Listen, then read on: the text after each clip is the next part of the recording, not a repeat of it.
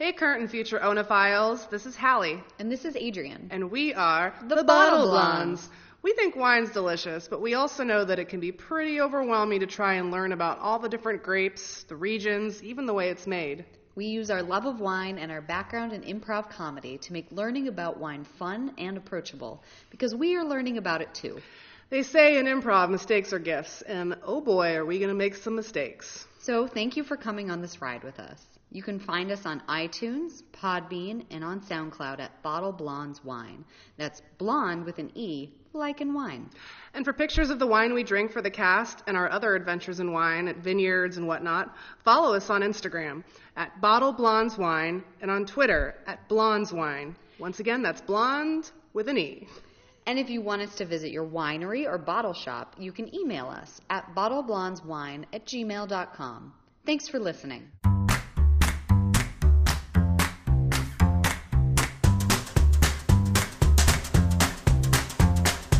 Hey, everybody. Uh, thank you so much for uh, stopping by Bottle Blondes, uh, the unstuffy wine podcast for funny, funny people. Um, and me and Adrian are back after a little hiatus. Yes, Uh, last um, week was our uh, old college professors. Yeah, they took they took uh they took over for us because we had some important um, sleuthing to do. Um, you may realize or remember that um, our side jobs um, as secret agents uh, in Secret Service or our spy group. Yes, our spy. Um, sometimes it, you know, sometimes important missions come up. Sometimes we got to take those missions and step away from the world of wine. But um, we always come back. And it's so good to be back. And, you know, me and Adrian were talking, uh, and that we'd spent way too much time in France. Which, So much time. which is a very important region because uh, it's one of the classic old world regions. So much of our wine comes from there. Um, original, like uh, or, origin grapes, I guess, for lack of a better word. So we were like, let's get the fuck out of France and Go south. go south to Italy. Why did I say it that way? Italy, um, because you're from New Zealand, but also pronouncing it Italy. I don't know. Oh yeah, New Zealand, Italy, Italy, Italy. I- Italy. I, I should find a New Zealand person and just, Mm-hmm. just for the sole purpose of asking them to pronounce Italy for me. well, they're probably they would probably do a lot better than I will do with a lot of these wine terms, um, because I thought that French wine terms were hard. Holy crap, Italian wine terms. yeah, uh, this has proved to be a very uh, a slippery slope as far as educating ourselves. Apparently, there's no label regulation on Italian wines, so to kind of find out what you're drinking and where it's coming from, you have to do quite a bit of research. And we've also come across the fact that a lot of wines are going to say something and you're going to be like, that's this wine. Nope, it's probably Sangiovese. so this episode is going to be dedicated to um, to just that, to Sangiovese, which is one of the 18 noble varietals. Um, I don't know why they're noble, but uh, What- another episode. another episode. um, it is one. I, I did actually find out though the other day that um, out of the 18 noble varietals, there's nine whites and nine reds, so it's evenly split. Oh, that's nice. You don't want to. You don't want to hurt like one grape's feelings No. or the other. I heard that you know what's a grape with really thin skin. Pinot Noir. Yes. don't want to hurt Pinot Noir's feelings. Sangiovese, I feel like shares a lot of um, qualities with Pinot Noir, which was something that I was finding out when I was learning about it. Which, it, like Hallie said, it's really tough to separate the varietal and the country of Italy. Um, and when you start learning about the varietal, you're going to start learning a lot more about the geography because that is extremely important to Sangiovese in general, to where it's grown, and also to its classifications, which we're going to get into later, and will make your brain hurt like it did mine. Yeah. Um, the biggest thing that you need to know about Sangiovese is that it is Italy's top grape. Oh yeah. Um, they grow more Sangiovese than uh, any other grapes, but there are still a ton of different, uh, very well-known varieties and noble grapes that come from Italy. But Sangiovese is its um, darling. It's darling. It's its darling star. Uh, Sangiovese is grown in a couple other places in the world, but predominantly it's going to be from Italy. Um, I think think Yakima Valley and, and Columbia Valley are having some success with it in Washington. I don't know of a lot of it being grown in Oregon. Um, similar things in California, yeah. Yeah, but um, some other countries other than the United States, Argentina grows it. Oh yeah, that makes Um, sense with the Italian crossover. Exactly. uh, France, uh, U.S., as we just mentioned, and uh, I guess Australia is also doing a little bit. Yeah, it's grown prim- primarily in the, uh, I guess would be considered the central part. Mm-hmm. The, Uh, the central part of Italy, um, both sides. I mean, Italy's so thin, so you you, you know you don't get um, grape types predominantly on the east or west. It's kind of spread across from like north to. If you like, kind of think of it more like layers. hmm I don't know if I'm explaining this Like a- correctly. like a layer cake. Like a cake, yeah. Yeah, like a, So it's the middle layer. like an Italian wedding cake. But yeah, it's also grown, um, I guess, in the northeast uh, a little bit in a region called Emilia Romagna. mm-hmm. And then um, not as much in the south. I was actually trying to find one from like Sicily uh, or Sardinia, but not really any success. But I um, one of the big regions down in the south is also uh, so um, they also grow a little bit as well. We'll be taking a trip down south. Yes, we're trying to give you the best representation of the different regions as possible, but unfortunately, you know, a lot of what we see in the stores is from Central, Yeah. from Tuscany. Tuscany. Um, we're going to be talking a lot about the Tuscan region. Um, and let's see. Let's just should we talk about grape first? Should we talk about area first? What do you think? Um, maybe yeah. Let's go grape. Let's go grape. Yeah. Okay. So Sangiovese is um, it, like I said, it, it shares a lot of characteristics with Pinot Noir. It's uh, a high acid grape. Um, it's very fruity. Has kind of medium tannins. Um, it's a little bit fuller bodied than a Pinot, and I just keep I just keep comparing it to Pinot because here in Oregon, that's kind of what we have as far as our our like number one grape. Similar to Pinot, it takes on those more like earthy, rustic characteristics. Um, you know, like potting soil or um, tomato, roasted tomato leather, uh, those type of things that you sometimes might get in Pinot as well. Um, Sangiovese has a lot of nicknames. It's going to be also called Chianti, Brunello, uh, Nielluccio, or Morellino. yeah, you got this. You got this. yeah, yeah. Um, it's derived from Latin because it's hella old, and some hella old Roman monks uh, were hanging out with Sangiovese and planting it back in the day. It's derived from the Latin um, sangui, sanguius, jovis. I don't know Latin. The blood of Jupiter. Uh, it's said to have been given by monks. That name by monks residing near Monte Giove, which is Mount Jupiter, Jupiter in English, in uh, the Romagna region. I think it would be really cool to be a monk. Um, back then, only only for the wine. Only for the wine. Because I wouldn't want to do the whole Jesus thing and the no the no sex thing and the yeah, it sounds boring. the shaved head thing. The shaved head thing, Yeah. but only in the circle thing. Yeah, but I would definitely like not having to fret over my wardrobe every day because I would just be wearing that brown potato sack thing with the rope tied around my waist. It does seem simple, doesn't it? It's like the earliest moo yeah. Thank you, monks, for giving me this inspiration. They were probably the inspiration for the moo hmm Just need to bring back the rope belt.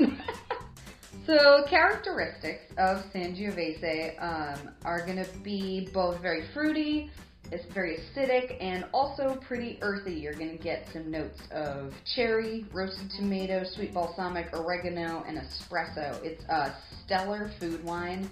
I often find that it can be really tight at 1st Mhm. um, and opens up really, really well when you decant it or just let it breathe and kind of sit out for a little bit. Um, that's just my personal experience. Um, you can find all kinds of ranges in terms of pricing too with Sangiovese. Um, some of the some of the cheaper ones are going to be, and it's going to be surprising too. And we're going to get into the classifications later.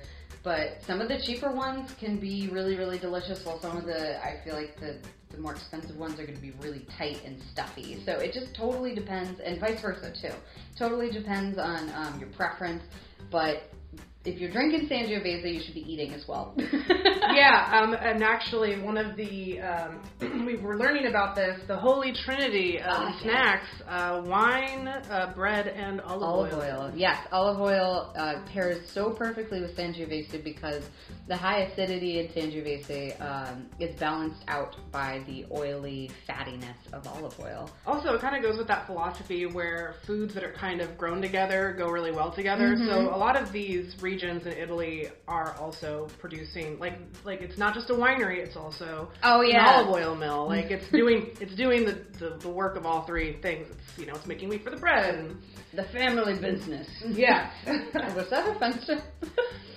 in a in a in a um, what's the mafia way? Oh no, because I think I think places like Italy and France especially, like it is such a family business because it is handed down from generation to generation. When you're doing like these research on the websites, it's always like, you know, Paul took this over from his great grandfather who taught him everything, and then like you know, it's always in the description, it's always talking about like the family member that took it over. yeah. Yeah. Okay. No, no, not not in the Sopranos way. No. um, so fast forward many, many, many, many years to roughly about the 1960s or so. Um, the the wines in Italy, specifically with San, made with Sangiovese, were um, suffering a lot in quality. They were getting mixed with some really bland white grapes. Like the Wild West. Yeah, it was like the Wild West of of grapes. People are like, yeah, mixing. It was like the what did you call it in high school? And did you ever mix all the sodas together and try to make somebody oh drink it? yeah, I don't Yeah. know if we had a name for it. We called it the suicide, which I don't understand. It's so morbid. Why would you call a soft drink with sugar in that? yeah, I mean it's just gonna taste good no matter what. yeah, very very sweet. But yeah, These so- ones did not. Uh, obviously, if you mix white wine and red wine, you just get a hot mess. Um, not not all the time, but in this case, at least. And uh, so, some laws popped up. Um, I'm not actually sure who came up with these laws. I didn't actually look up the history behind this. No, it's doing a really bad job. no, you're doing a great job because it's, but it, it's you know, it's not important necessarily who made the stuff up about it. It's a, a bunch of people probably did. Ah, Um, yes. And so, so was birthed these, I think, yeah, four different classifications. Um, so why don't you, I'll take the first one. Okay. Um, so the first classification, and this is something you may or may not see on the bottle, but if you don't see this on the bottle or any of these classifications, it's a good chance it's a, uh VDT, which is just a, a straight table wine It also sounds like a sex, um, you know, disease. disease. you got me VDT. You got me BDT. Um, So that's Vino da Tavola. Uh, just a table wine. Uh, it could be a mix of a bunch of grapes. The label's probably not going to tell you. So it's just going to be probably on the cheaper end. Not that it's going to be terrible every time, because some of these blends might be really fascinating. It's just the fact that you really don't know what's in it. yeah, and it's not regulated by the government, essentially. Um, the second one up is going to be IGT, and I'm going to take a stab at this. you got it. Ind- indicazione geografica tipica. Mm. Um, Great. Great job, me. Um, the it's going to be the first level of designation. So wine growers uh, that have their wine labeled IGT don't have to follow specific growing and winemaking rules. Um, it only specifies that that wine was grown in a specific region.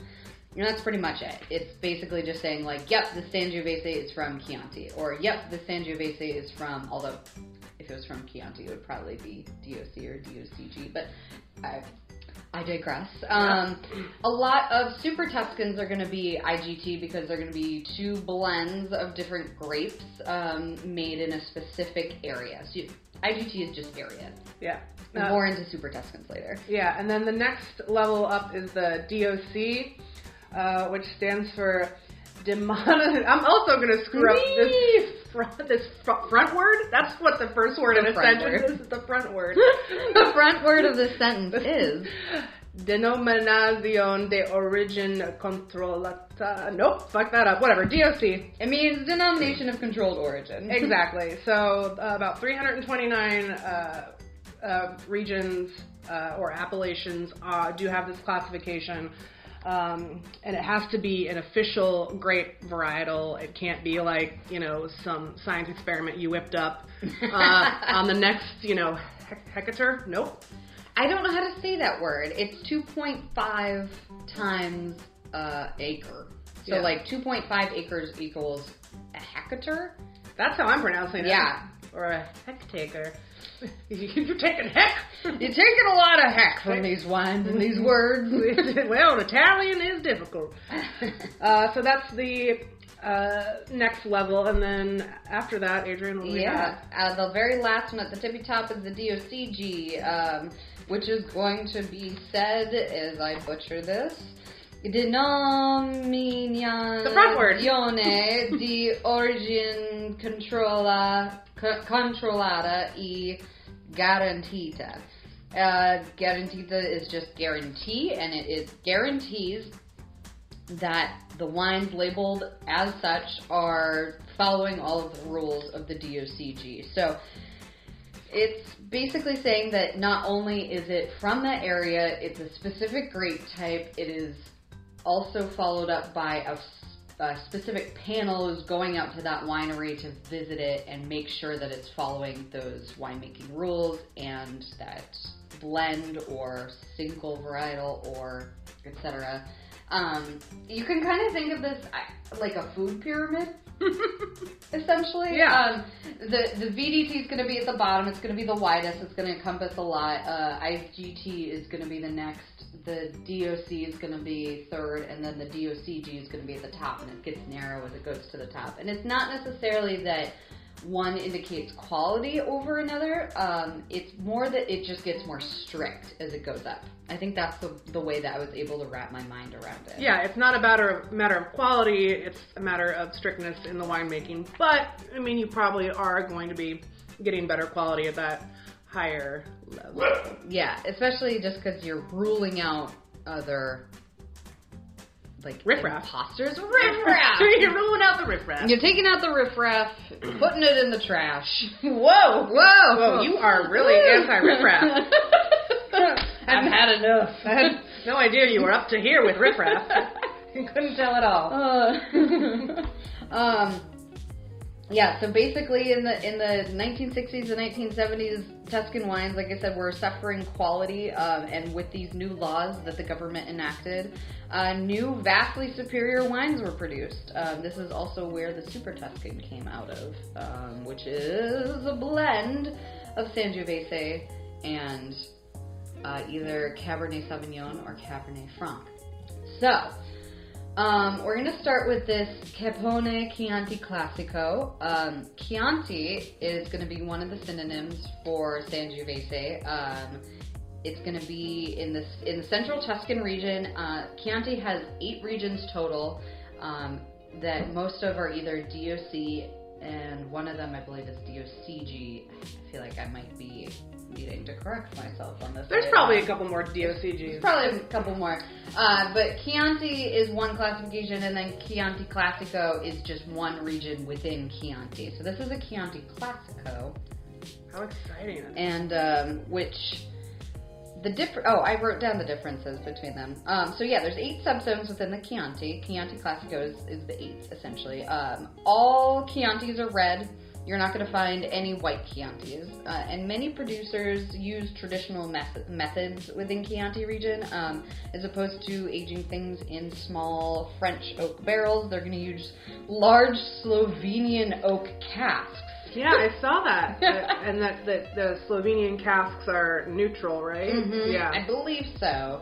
Um, sometimes Chiantis can get mixed up with up to 15 to 20 percent other authorized reds, but they're not going to be mixed with a white grape. Chianti Classico has some uh, most has a lot of diverse mesoclimates. Um, all of Chianti is going to sit on a lot of different types of soil, whether it's fractured rock, which gives it structure, limestone, which gives it acidity, or clay, which gives it softness. So here we go. Uh, the first, I think a lot of people when they hear Chianti, their first thing is going to uh, Silence of the Lambs. Hannibal Lecter uh, making his famous statement that he wants to eat people's body parts with a nice Chianti. Cheers. Um, cheers. Uh, and for the longest time, I thought it was it's a grape, and now I realize that. Yeah, the same. gra- but now it's no. Chianti is a region. Chianti is a region, and it's going to be predominantly Sangiovese. Um, This is this one's kind of dark. it's Uh, really dark. It's interesting because a lot of Sangioveses I feel like have a more reddish tint. This one um, has more like kind of a medium red ruby hue, which I think just kind of designates the that it's a fuller, rounder bodied and it's not quite so acidic.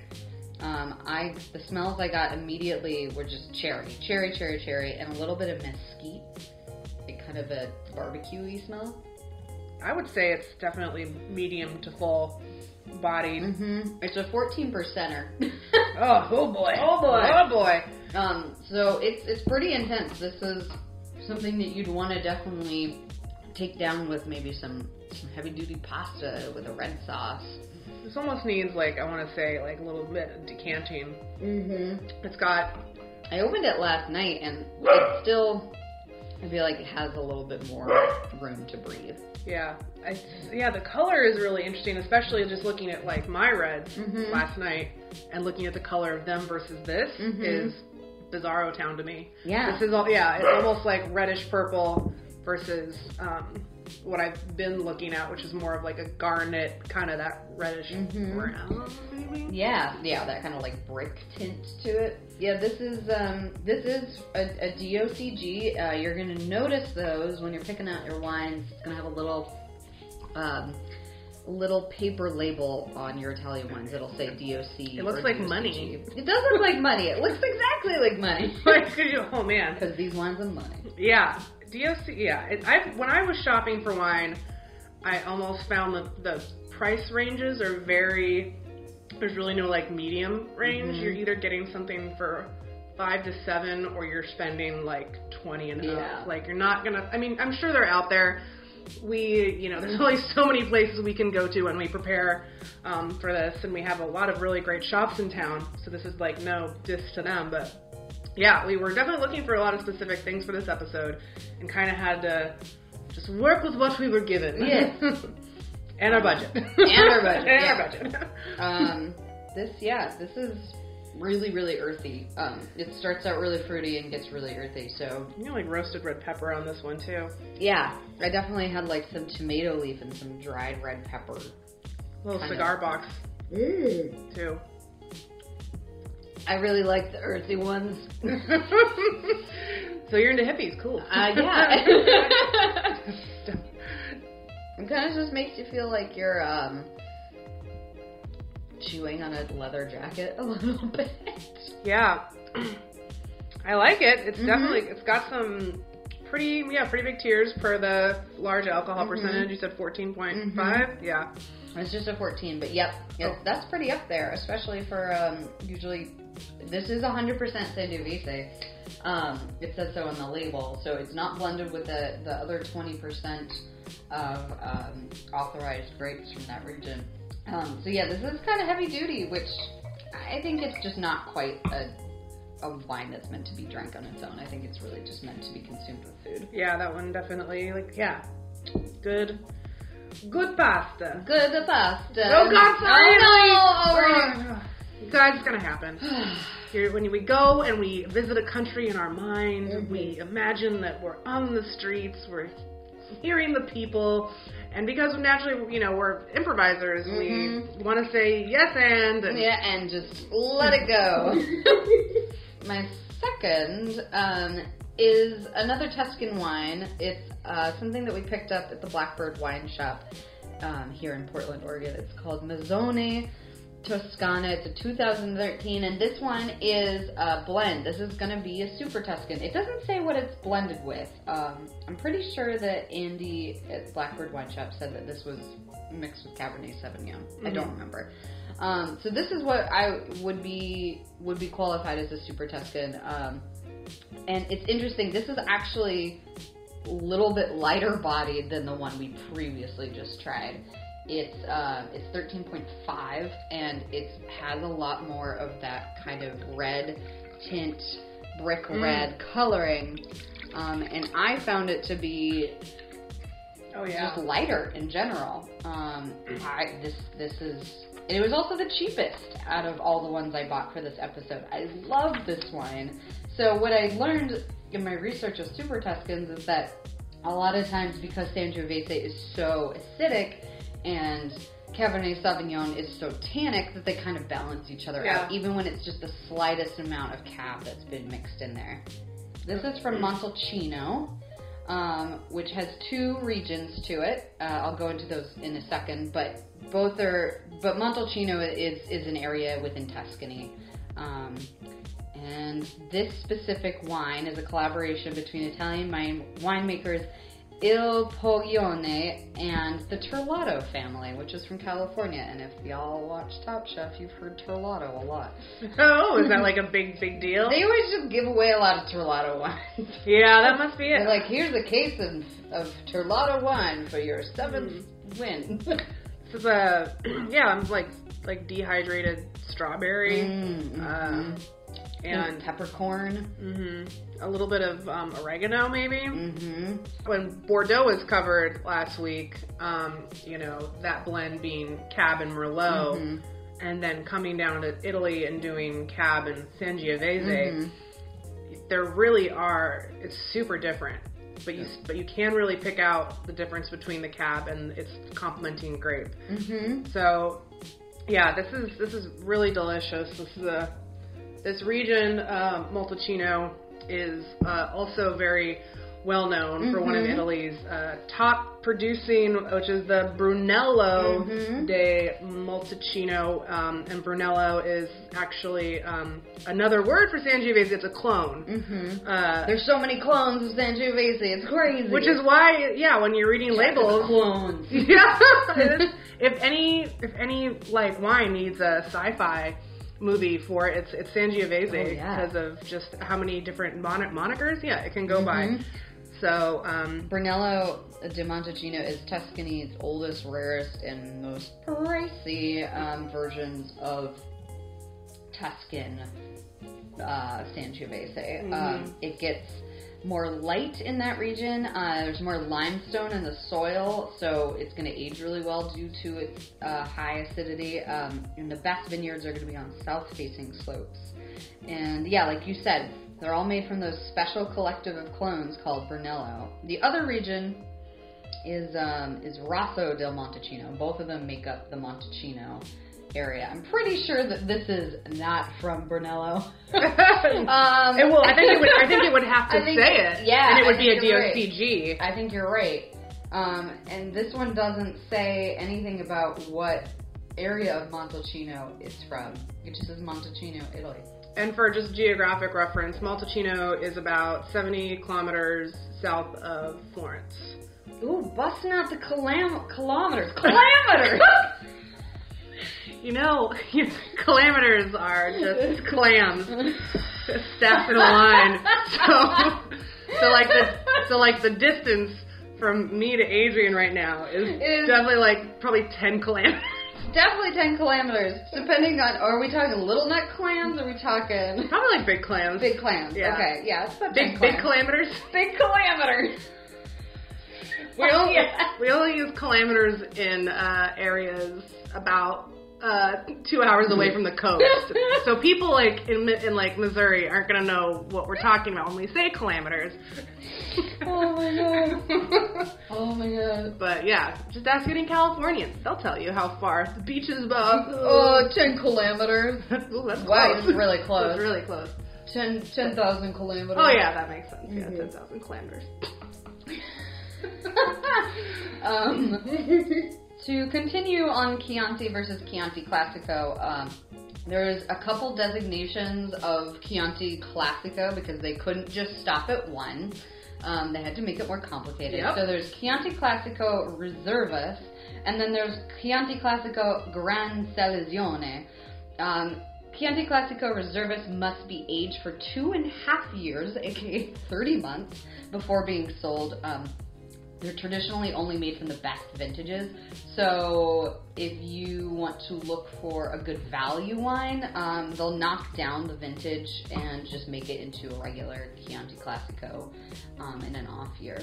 Um, and even more highly regarded than Chianti Classico Reservas is uh, the Gran Selezione, which is made from only estate-grown grapes. It's also aged two and a half years, and then an extra three months in the bottle. Yeah. Because, you know, specificity. Yep. Yep. I'm noticing a lot of that in, in Italy. It's Mhm. very strict. This month's in the barrel, and this amount in the bottle, and then you- this you gotta tuck it under your pillow Mhm. at night and kiss it good night for at least one month. Um, That's a DOCG. DOCG. Brr, brr. um, and actually, I have to correct myself because God, this is complicated.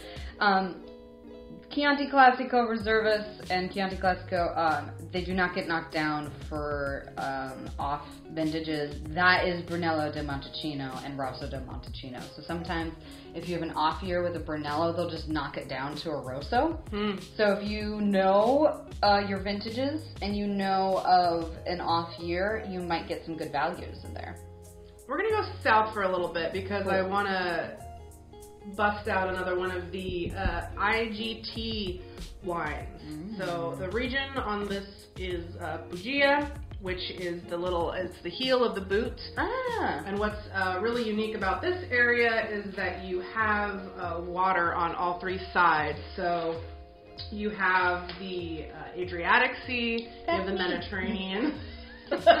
oh, you were named after the Adriatic Sea? I didn't know that about Actually, you. Actually, I looked up the name Adrian a long time ago, and um, it means like dark one because because of the dark Adriatic Sea. Interesting. comes from that. Anyway, My name means thinking of the sea.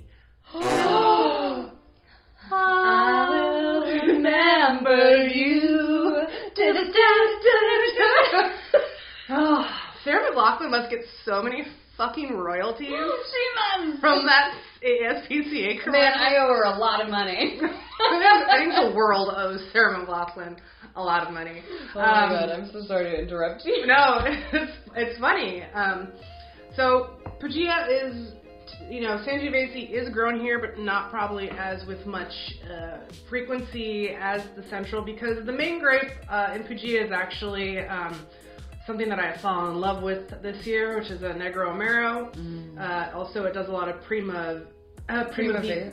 Primavio, Primitivo. Primitivo. Oh my God! I had a Primitivo earlier this week from Oregon. It was really delicious. Yeah. I digress. It also has a, a, a grape called Bombino and Nero. Um, Bombino. Bambino, I know. I saw it. I was like, oh, look, a little baby, a little bambino. Um, so half of another fun fact sidebar about Puglia is half of Italy's olive oil comes from Puglia. Oh. So this is going back to um, a lot of these wineries also maybe uh, producing some olive oil. Interesting. Um, so it gets nice, cool Mediterranean breezes, uh, and it, even though it's like more south, because it gets all of those breezes from the ocean, from the seas, um, it's actually pretty moderate vineyard temperatures. Oh. Um, so this is a IGT. So this just means so the grapes were grown in Puglia, but That's they were it. they were bottled in Verona. So they, Ah. the, the grapes made the trip all the way up. So it just means it's of its region. Uh, this is um, from the village of uh, San, or the winery is San Giorgio, and I had a really hard time uh, finding information on it specifically, which means that it's probably like uh, an amalgamation of different like villages and wineries. So it's probably a bunch of different wine winemakers in Got it. selling their grapes to. Um, To this one maker. yeah, exactly. Okay. Interesting. So um, so here we go.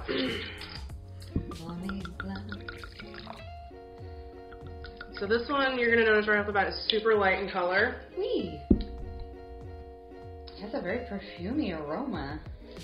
Yeah, I, the first thing I noticed about it, honestly, was that it was super tart and acidic. Um, so the, my initial tasting notes on this one are tart cherry, oregano, leather, um, and the acidity was almost a little unbalanced. So I'm hoping the fact that it's been open uh, since yesterday is gonna maybe make it, maybe I don't know, help it. It's kind of a little bit less earthy than I feel like a lot of the Sangioveses I've been drinking this week have been. Yeah, it just it's very it's almost got a little bit of cranberry uh, as well. And then I also took some notes here because this is a southern region. You're going to get a little bit of differences. Uh, you should, with a warmer climate, be getting more raspberry and blackberry. But Yeah. honestly, I'm getting more cool climate notes on this, like cherry. Um, so, I just, yeah, I don't know. I don't think I'm the biggest fan of it, which is disappointing because I've been Really? really loving all my wines from Puglia lately. I'm loving this. Yeah, I'm, I'm really enjoying this. Um, that's great. See, that's great. yeah, it looks grand. I feel like I'm getting some like sweet kind of baking spices notes from it as well, but it's still very light, um, and very dusty. Well, Fuji seems like a really interesting, teeny tiny little region. It does, but also so many different grapes. Um, I want to spend a little bit more time there. Um, you know, I'd love to visit there, but I mean, in the sense of like, it'd be cool to do a little bit more focus um, on that at some point because there was. I want to find this like bam, little bambino grape. Little bambino. Bambino. Um, so is is that area really dominated by seafood and things like that?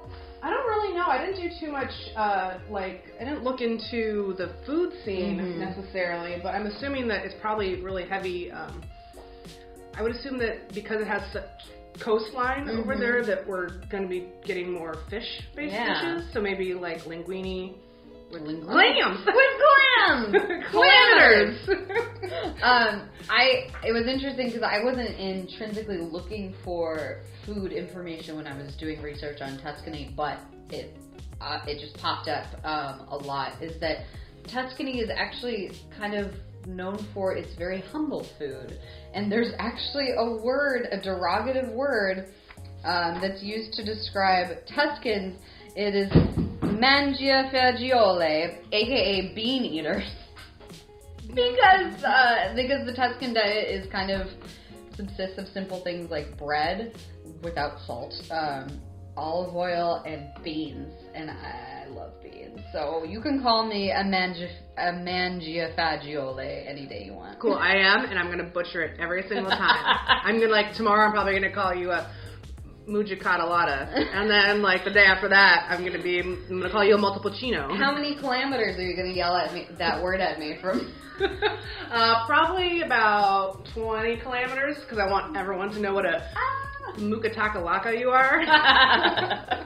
uh, um, conversely, even though such amazing wines are made in in Tuscany, um, if you go a little bit north to the Emilia Romagna region, um, that is actually Italy's food region. It's going to be near Bologna, which um, makes things like Parmigiano Reggiano, Not um, baloney. not bologna, uh, prosciutto, balsamic vinegar. That's where all these like amazing dishes that we associate with Italy are from. Um, that region's also really famous for Lambrusco, which is a fizzy red wine, which I really want to try someday, but um, I haven't yet. Um, so Emilia, which is west of Bologna, is home of the Lambrusco, and then Romagna to the east pr- produces more Sangiovese um, and also a white wine called Albana di Romagna. Hmm. Um, so my last Sangiovese is actually from Romagna. It's um, Sangiovese Superiore. It's 2016, and it is um, a DOC. So it just basically means that it is it's made from there and it's produced there. And I'm excited to try something a little bit because we went central Yeah. and then we went south and now we're going more north. a little bit more north. Um, this one is a little. I found it to be a little bit more astringent. Um, it is also a natural wine. Um, Oh. which was kind of interesting. It's pretty light. It's uh, or pretty medium bodied, I guess. It's a 13 percent.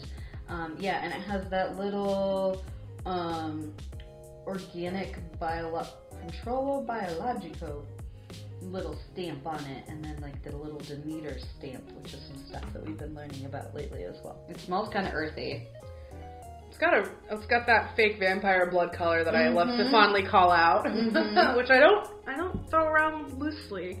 And that kind of medium red with some like brick red coloring on the on the outside. I got a lot of strawberry from this as well. Oh yeah, strawberry like fruit leather. Mm-hmm. And let a clay pot. Yeah, It's like really licking a clay pot. yeah. This was actually my least favorite out of the three that I had, but um, I think it opened up a little bit. It is, yeah. It's got a little bit of that. Um, something that you are going to find in natural wines is the um, Oh God, I want to find it, but it's that nail polish removery. Yes. Volatile acidity. So if the wine smells sharply of vinegar and nail polish remover, um, it likely suffers from volatile acidi- acidity. Uh, legally, wines can contain up to 1.2 uh, GL. Oh God, gallons. Is that what that abbreviation is? I don't know um, a volatile acidity, but in small amounts, it can contribute to the complexity of the wine. So, not necessarily a bad thing, but natural wines tend to have more of this sometimes because there's not as much controlling factors happening in the winemaking process. We're not adding chemicals to change that thing that occurs naturally within it. So, that's what I'm feeling on this one. I completely agree. It's really acidic and like not in a pleasant way. Um, I just I kept trying it and kept being like, eh. Yeah, kind of feel like. hmm Are you looking at my? uh Oh yeah. I was like, "There's that one's got some missing from it."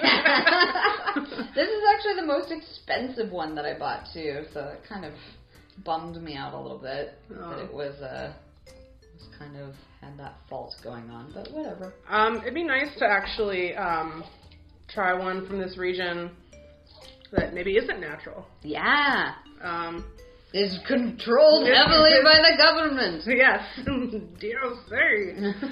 Although it is interesting, so this is a DOC, but that's kind of the differentiation between DOC and DOCG. Um, not necessarily that you're going to get poorer quality, but that it's just from that region and it's just that grape type from that region. It doesn't. Nobody's going out visiting this specific winery and saying, "Yes, it's all guaranteed and and good." So that's Emilia Romagna. Emilia Romagna. Uh, next, we're going to take a trip to the other side of the boot. So, uh, Tuscany is on the Mediterranean. Uh, we're going to go to a little region called, I think it's pronounced Marche, but that might be the French pronunciation. Something I read said it's pronounced Les Mary Kay, like the cosmetic. What? So, I'm just going to go with what I read. Lots of people driving around in pink Cadillacs. Yeah, exactly. like throwing out lip samples. Great. Uh, so yeah, Les Mary Kay. Um, I'll go with it. Uh, it is on the Adriatic coast, and it borders um, Umbria, which is another Tus- uh, another uh, Sangiovese re- region, and it also borders Emilia Romagna. Um, so it's like south Okay. of Emilia Okay. Romagna. Uh, so this is apparently a very beautiful part of the country. White sandy beaches. The soils are very uh, limestone heavy. Um, and something else I noticed uh, as I was researching this particular winery, another thing that they said about their soils is that it was rich in skeleton. What? So immediately I was like, cool, your winery's on like an ancient burial ground. Fucking gross. Like, like, oh, I mean, great. I'm sure bodies. Fucking spooky. yeah, I'm sure like this this wine is haunted. Spooky wine. But no, it means that it is rock. Like so, a, a skeleton is rock fragments, cobbles, uh, uh, grave laterite concentratus. I don't know, whatever. It's just not what I thought it was. Was it like like seashells? Um, I think yeah, it's it's it's a weird mixture of like that like kind of um, light rock with the holes in it. I should know this. Hole rock. Oh, yeah, oh, rock. Yeah. Pumice? No. but, it doesn't, but it didn't say pumice, but it just says rocks from fragments. Um, so anyway, Interesting. I got to do more research into skeleton of the soil, but just so I'm not forget. Once again, not dead bodies. So uh, it's very beautiful there. Uh, I want to visit there. They just made it sound so enchanting and lovely. Uh, the wine is grown a little further That's what the inland. skeletons want you to think. Yeah, I've been hypnotized by this wine. I, actually, it's in the town of Castelplanio. Uh, so my wine is called because the label was super confusing. I had to write all over it. Okay. uh, Tenuta del Uglia, Uglino. okay. Sure. um, the appellation within La Kay is Rosso Piceno, and this is actually a 2016, and it's mostly Montepulciano. oh. So this is a 40% Sangiovese, 60% Montepulciano. This is a DOC. okay. Um, Okay. Let's see. So 15 year old vines. So they're actually not that old. Uh, southwestern exposure. Um, This is interesting. Okay. And it's not going to be super um, representative necessarily of what we're going with because there's more Montepulciano in here than Sangiovese. But it's got some interesting characteristics for sure. I definitely got with this one uh, boysenberry, black pepper. Uh, I got like kind of a raisiny uh, thing too. I also got clay, uh, medium plus acidity, medium bodied. Um, Uh, it has a lot of really, yeah, those deeper, uh, j- not jammy, but like deeper, like baked fruit notes. A much lower acidity, I feel like, than everything else we've tasted so far. And I think that's because it's really been cut with the Montepulciano, and I haven't done. I mean, it's been a while since I probably had a full blown Montepulciano, Mm-hmm. but I'm wondering if this kind of like uh, cut the acidity a It's- little bit. Yeah, I feel like it's giving me a lot more like Zinfandel notes. Mm, interesting. So, other uh, wine grapes that grow in this region are Montepulciano, obviously, um, Verdicchio, which is a white. Verdicchio. Verdicchio, just kidding, Verdicchio. Which we actually tried in our um, our wine class. That was a uh, the really oily one that we had. Oh, that was bizarre. Yeah. Uh, and then a Lacrima de Moro, a Vernaccia Nera, and something called a Silagil. Nope. Nope. Oh, Wee. I think it's just the compounding of like consonant vowel, consonant vowel, Mhm. then tons of vowels yeah. with maybe like one. Um, but yeah, not a lot of grapes that I'm super familiar with. Um, Sangiovese isn't really like super known to Mhm. grow in this region. It's not like the most popular grape. I think Montepulciano is the more popular grape in this region. But um, because it's still in that central area, uh, close to Tuscany, um, you're gonna maybe find at least a couple similarities. But it's tasty. It is tasty. I think it's time for um, some history and maybe a wine History. term. Yeah. Okay. So um, we're gonna go back, you know, a couple years, Oh. a few years. 2015? Um, 1944. Yeah, that's a few. That's, that's a couple. That's a couple. Um, World War Two. Um, so I'm, I'm, even though this episode is dedicated to Sangiovese, it's it's so complicated to talk about Italian wine and just focus on Sangiovese. So I'm actually going to talk a little bit about Cabernet Sauvignon. Huh. Um, so Cabernet Sauvignon grows in Italy, but is not native to it. A lot of the but a lot of the grape types that grow in Italy are native to Italy. In 1944, this gentleman, this nobleman, Hmm. Mario Incisa della Rocchetta, planted the first Cabernet Sauvignon in Castiglioncello. Yeah. the vines that he planted were actually rumored to come from Chateau Lafite Rothschild What? in France, which is a really hella famous winery. Yep. Um, this grape type became also known as sassy, sassy, sassy. Oh god, sassy, Sassy? sassicea. Sassicea. S A S S I C A I A because I can't pronounce it.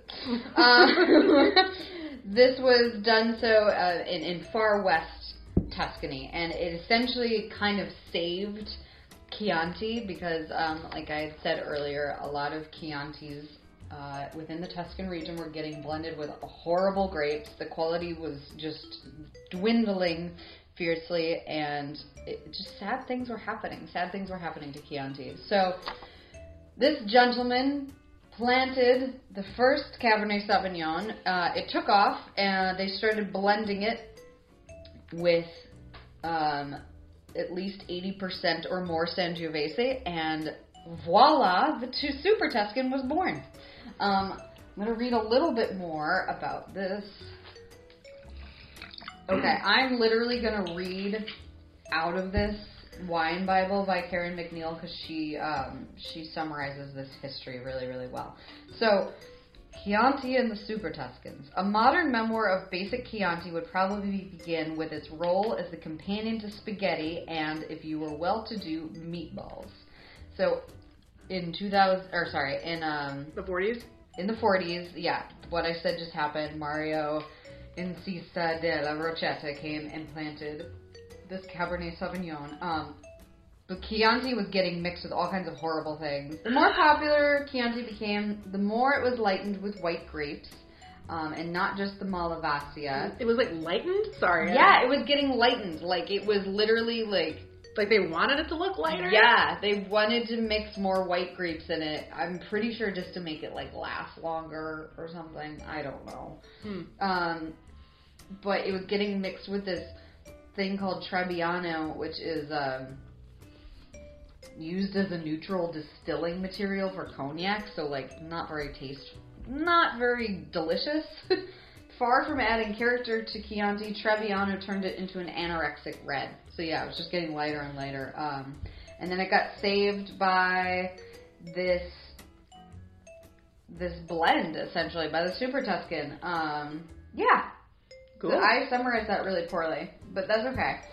no, it's it's nice, you know, when you see something on the grocery shelf so often, Mm-hmm. or like see it thrown out, and you're just like, what the hell does that mean? It's nice to even just get the slightest hint. Like some people probably think Super Tuscan started in like 1701. but Yeah. it was really recent. The you know? 1940s, yeah. The wine history in Italy really went under kind of a, a revolution. Honestly, a lot of Europe around World War II. So this is just one piece of European wine history to go along with that. Cool. Wine term of the week. Let's do it. Woo!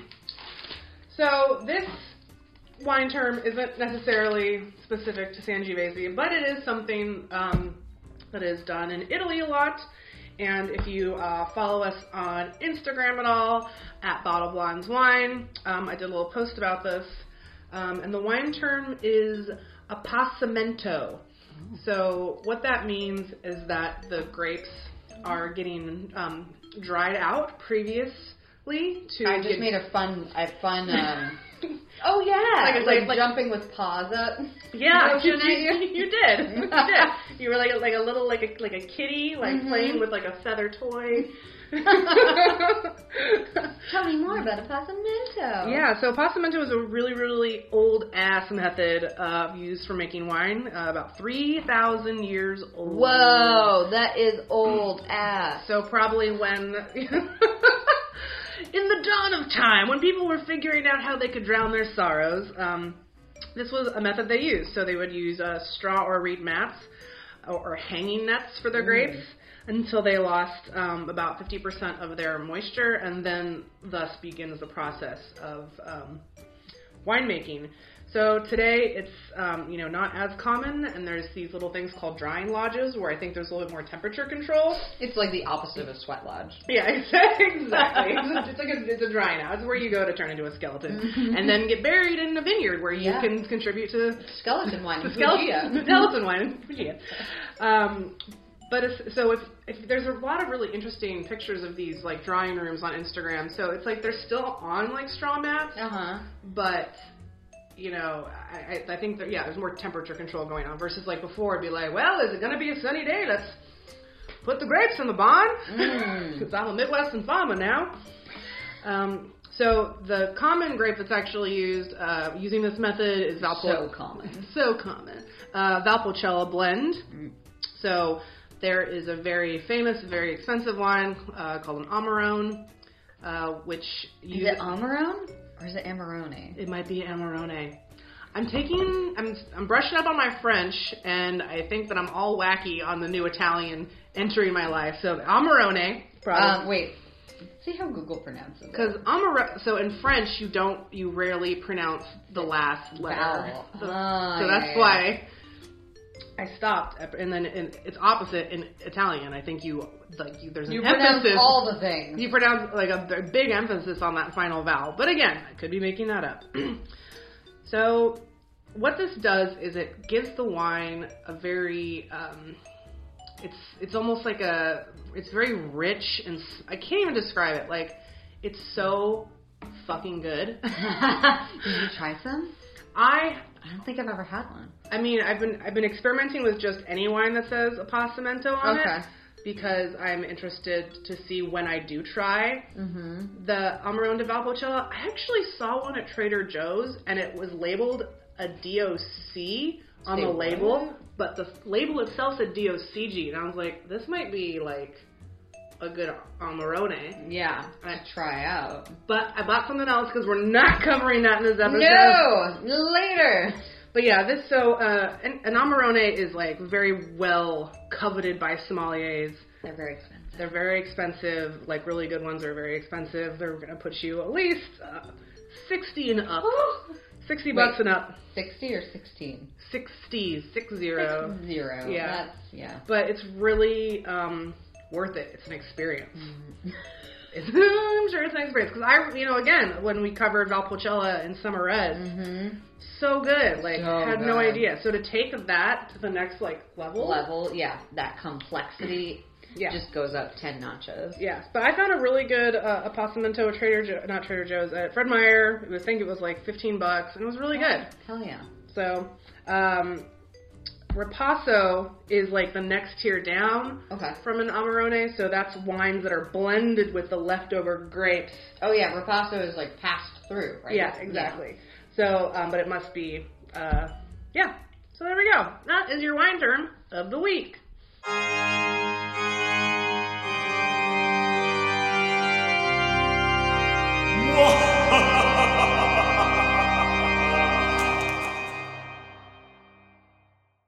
Blind taste test time. You gotta close your eyes. I'm just putting my, my glass forward and not looking.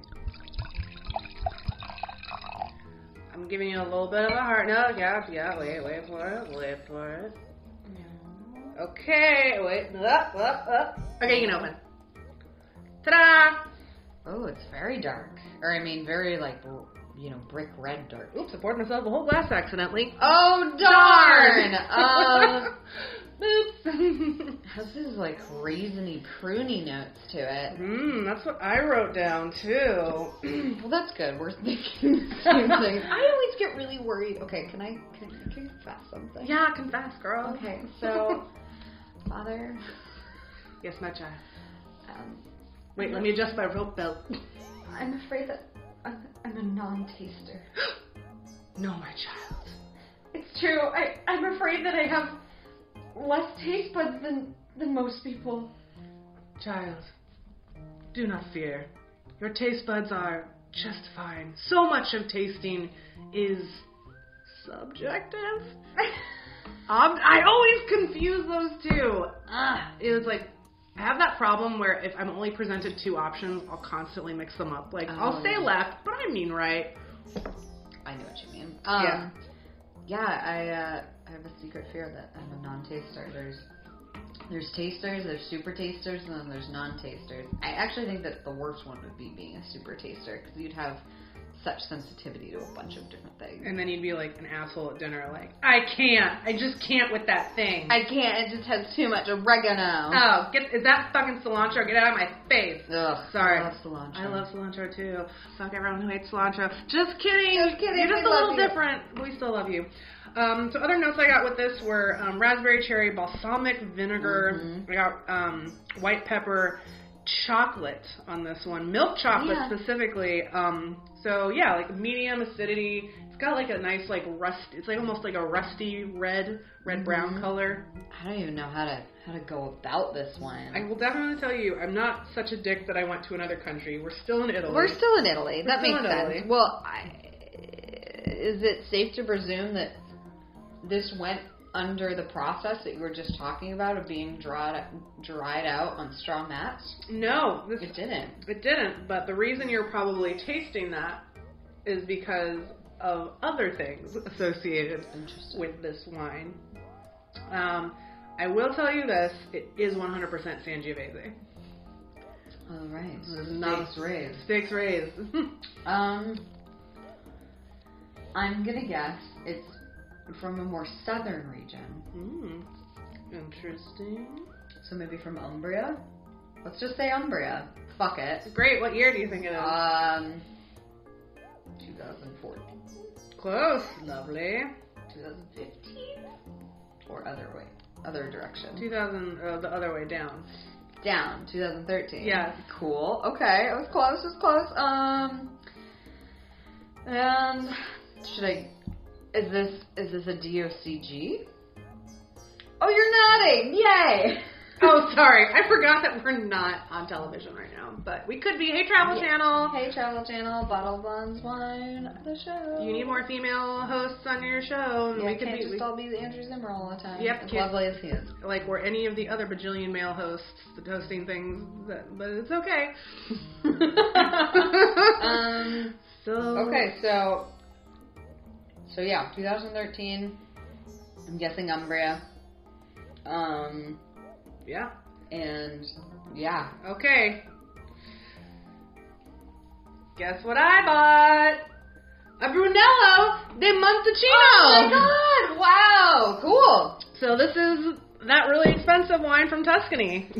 Wow, But that's cool. It, it's not so expensive because 2013 was apparently an off year, which is why I was able to get this. it still wasn't like it was. It was. It was 30. It was 30. It was thirty dollar bottle because I just was like I really wanted us to try Mhm. one of these quintessential. Um, I mean, wines. it's it's a lot guskier and a lot more complex than any of the other ones that we've tried. That's absolutely for certain.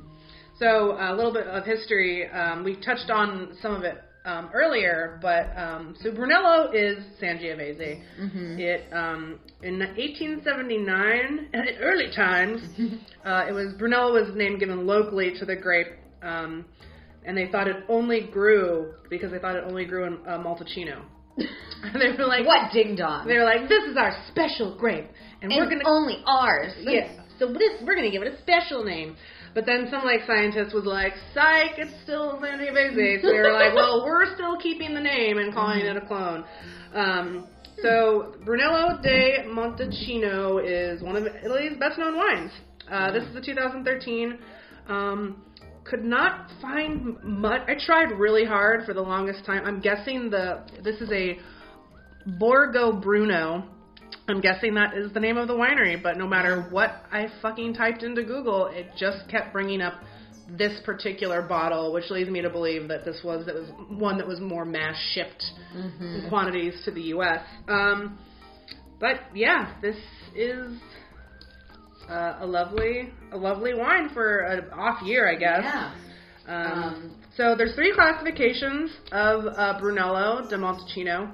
There is the first tier, which is Rosso de Montalcino, that's aged one year. Right. Second level is Brunello de Montalcino, two years in oak, three more years afterwards, and then yeah, Bruno de Montalcino Reserva is two years in oak and four more years after that. So this isn't a Reserva. This is the middle level, I guess. So this was, um, I think it's on the bottle. It says that what it what it had in it. um, minimum aging of four years, and this one was in Wow. oak casks. Of this one was in oak casks for three years. Um, so yeah, Hmm. that's having one of these. Interesting. Well, thank you for bringing that onto the podcast and giving us an actual taste of Brunello de Montalcino. I, I figured we had to. Yeah. Uh, the only other one that I think that we should try and for maybe another episode is the other classic moniker that you're going to see for Sangiovese is uh, Vino di Noble Montepulciano, ah, yes. Which is Sangiovese. So we didn't have one of those today, but maybe another time. Which is really confusing because it's not Monte, it's not a Montepulciano Exactly. wine. It's just Vino di Montepulciano. That's I think the most confusing because we know Montepulciano is a grape. It's its own, it's its own beast. God, Italy is very confusing. I feel like we've only scratched the surface. Um, so I guess we should just go there. I don't know. I don't know. I mean, mean, that would help. Oh my god, we should start an Italy jar. Oh, Oh yeah, France jar. France jar. Uh, Uh, in case we haven't talked about it before, France jar is a meager earnings jar. For- it's probably just going to cover a couple dinners once we get over there. Let's face it. it's better than nothing. But we're trying. Um, I think it's time to to rank our wines and then play seven things. Oh, okay, okay. Um, Okay. Hallie, what what are your wine rankings for this episode? Oh, it's tough. Um, this was a really good blend. I liked the Classico. I liked the Super Tuscan a lot too. Mm-hmm. Uh, and then the Puglia Sangiovese, and then that weirdo natural wine Yeah, Emilia-Romagna. Didn't work. Um, you know, the second time when you poured me a little glass of that Puglia one, I didn't like it as much. It's yeah, I don't know. I don't It's- know what happened. Usually, I feel like I would like wines more and more, and this one was like, nope, other direction. Yeah, it was a, it was a, it was like in nine dollars. You know, um, I just saw again, going back to what I was saying earlier. I felt like it's just it's either cheap or expensive. Absolutely. Hallie, with your with your favorite wine of this podcast, the uh, Borgo Bruno 2013 Brunello di Montalcino. yes. Tell me, seven things you do while drinking this wine. Hmm. I would definitely call up my publishing agent and have a heated discussion about the edits he made to chapter four of my memoir. One. I would uh, like to start. I want to build like an outdoor fire pit. Ooh. Yeah, and then I want to start a fire and just like hang out by that all night. Yeah, by yourself or with other people? Uh, other people. Okay, a Fire, okay, fire yeah. pits are definitely like, Communal. yeah. 'cause, like, I feel like if you're just like alone by yourself staring into a fire, you're like You're plotting a murder. Yeah, you're plotting a murder. like that's classic premeditated murder behavior. um, or cowboy behavior. or cow- yeah, Not cowboys. mutually exclusive. That's true. Yeah, cowboys and murderers. That's the name of my new. My, that's the name of my memoir, Cowboys and Murders. Cowboys murders. Uh, I would also, um, I want to hand wash some quilts. Wow, that's ambitious. Mhm. Three. I want to make some chili rellenos with like Mm. Velveeta because even though I know Velveeta is like not real cheese, it's the fucking best in chili rellenos. Gotta make it. Gotta make it, Sam. Oh. I want to like go to an old abandoned like rail car in the train yard, and I want to like climb on top and look for shooting stars. Ooh, five.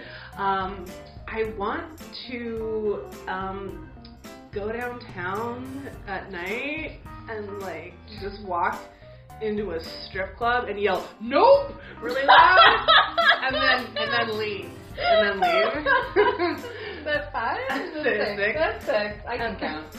And then for seven, I want to um, like break into one of these like condos that are going up all over the place and Oh. just like play a game of um, you know hide and seek, which will be really hard because it's all like none of the rooms are finished. Let's do it. Do it. Seven things. Seven things. Adrian, what's your ranking? Okay, so, um, Do the rank and then I'll take a picture of it okay. for the Instagram at Bottle Blondes Wine. Do you mind if I taste this, um, Casa del Piano one? Go for Really it. quickly one more You time. can drink as much of this wine as you want. Mm. Follow your heart, it's the way it goes. Drinking wine on your nose. Losing it. These are all 14% alcohol. Wee! Um, okay, I'm gonna Ooh. do. I really love that Super Tuscan. I don't know if I liked it as much as the Brunello. Because, yeah, it's just such a distinct flavor, the Mhm. Brunello. Um, I the thing I loved about the Super Tuscan, the Mazzoni, the Mazzoni, is um, it was so good just right out of the bottle. Mhm. We had it in the shop, and I assumed it had been open for a while. And then when I opened it here at my home, and I bought because I bought a bottle, it was just as good. So I'll do my seven things with that since you did yours with the Brunello. Sound good. And then yeah, the last one is that natural one because yeah, that volatile acidity really threw me off. It's just Maybe it needs to be decanted. I think most of these would actually need some decanting just because they are higher alcohol.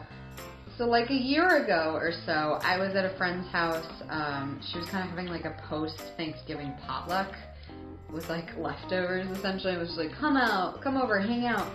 I had some wine that she had in her decanter, and I was like, what is this? And she was like, it's just like a cheap Sangiovese, and it like had opened up, and it was so beautiful that I feel like I need a decanter just for Sangiovese. It would bring out all of the beautiful notes.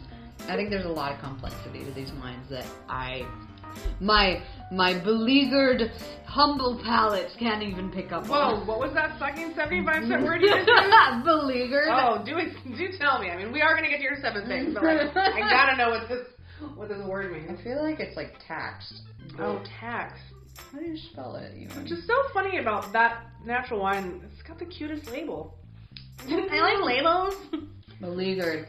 Um, To lay siege to, beset with difficulties. Ooh, beset with difficulties. So yeah, I did use that word right. nice word. You you win the big word week. Big Woo! big big word award. That's Big word award. dude. I'm not even trying to say that more than I'm not even making fun of you. I just wanted to say it really weirdly. big big weird award. No Big word a word. I mean, I said calamities. no, but Calamiters. Calamiters was was great. Not the weird worm world award. I don't know. Six dead worm world. um. All right. Here we Seven go. things with this Mazzone Toscana red blend from 2013. yes, seven things you would do while drinking it. I paint my toenails a really daring color, like black, Ooh. because we all know that toenails never really chip the the color on them. It just stays there forever. It's true. One. Um, I'd buy like a, a Depeche Mode album on vinyl and I'd play it really loudly, but it would not be one of their really great albums. Two. I would uh, bake a cake, um, probably like a coffee type cake, and I would start it too late. So it would end up being done right about the time when I'm trying to go to bed, and I'd be really fucking frustrated, but I would still be really proud. Oh, I've been there cooking late. Oh, yeah. Oh yeah. Um, I'd buy a vintage for wrap and uh, wear it as a costume, and then pull it out again later uh, to uh, go on a, an evening walk in December. Ooh, four. I would um, start a, a folder um, full of photos from old blogs that I had. and um, I'd probably give up after, I don't know, 30 minutes. yeah, that's ambitious. Five. Yeah. Five, um, I'd take Charlie on a nice fall walk. Oh, six. Yeah. Um, I would look up on Redfin brick houses mm. for purchase. Seven! Seven things! I realize that a lot of my seven things are things that I would start and then give up. That's okay. It's okay. I start a lot of things and then give up. Yeah, I think that's kind of just human in general. It's a normal thing we do. Uh, fun fact about our dogs uh, today. Oh, there was one of them. school, Oh, hello. Adrian um, has a corgi, Mm-hmm. and I have a Shih Tzu. And today, we both, without planning, Adrian is wearing her corgi socks, and I'm wearing my Shih Tzu socks. And so great. yeah, it's we We're were so crazy. very tickled by it. well, well, I think that concludes another episode of Bottle Blonde. yeah, it was nice. It was nice spending some time in Italy. It is. Um, We got to go to another country though. yeah, we got to keep going. Mm-hmm. Um, I feel like I have to leave Italy because it's so confusing and come back later when I am more knowledgeable.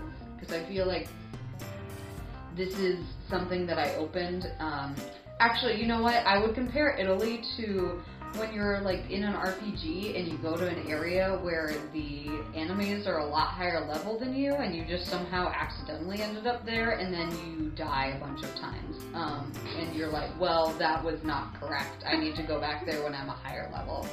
So, Italy, I'll be back. Um, I'm gonna keep drinking you, but for the meantime, uh, we should probably continue onwards to another country. It's true. I think, um, yeah, some fun stuff we've got planned for the future is um, we're gonna try and bring you some wines from countries that you probably don't even know make wine, Mm-hmm. um, like Moldova and um, Slovenia? yeah, Canada. Yeah, Can A? yeah, Oh. yeah. Sorry, Canada. No, we we're not, love you. We love you. We love you so much that we're not even apologizing. Yeah, like please, Canada, please Take us. take us, take the United States into your loving, Trudeau- Loving arms. Trudeau arms. um, then, um, and then what else? Uh, I think we're also going to try and make it down to a, a winery. Oh, yeah. If this is your first time listening to us, we are in Portland, Oregon, uh, which is about only about 45 minutes away from a variety of beautiful wine country. Mm-hmm. And um, a lot of people have said they would love to have us. So we're gonna, We're gonna go visit those people. yeah, Grace them with their presence. That's kind of obnoxious. roll out the red carpet. The bottle blondes are here. Yay! Um, I can't wait because I love Oregon wine country so much. Yeah, it's it's a really special place. Uh, it's beautiful, and now that we're kind of in the off season and harvest is over, um, yeah, maybe not as not as busy Yeah. for them. You know, Yeah. it's like their their time. It's their time to, to sit down with us and have a long fireside chat. Ooh, ooh. Wonder if we'd have to like call ahead and be like ten in the morning before we open, get the fire going. Till the fire. Till the fire. Till? Is that right? No, that doesn't make sense. I think you till. What do you till? Oh, you till the earth. You till the earth. You till the earth, the rototiller. You poke a fire. You poke a fire. You till the earth. Poke a fire, till the earth, and listen to Bottle. You can find us on iTunes, Podbean, and on SoundCloud at Bottle Blondes Wine. That's blonde with an E, like in wine. And for pictures of the wine we drink for the cast and our other adventures in wine at vineyards and whatnot, follow us on Instagram at Bottle Blondes Wine and on Twitter at Blondes Wine. Once again, that's blonde with an E. And if you want us to visit your winery or bottle shop, you can email us at bottleblondeswine at gmail.com. Thanks for listening. Bye.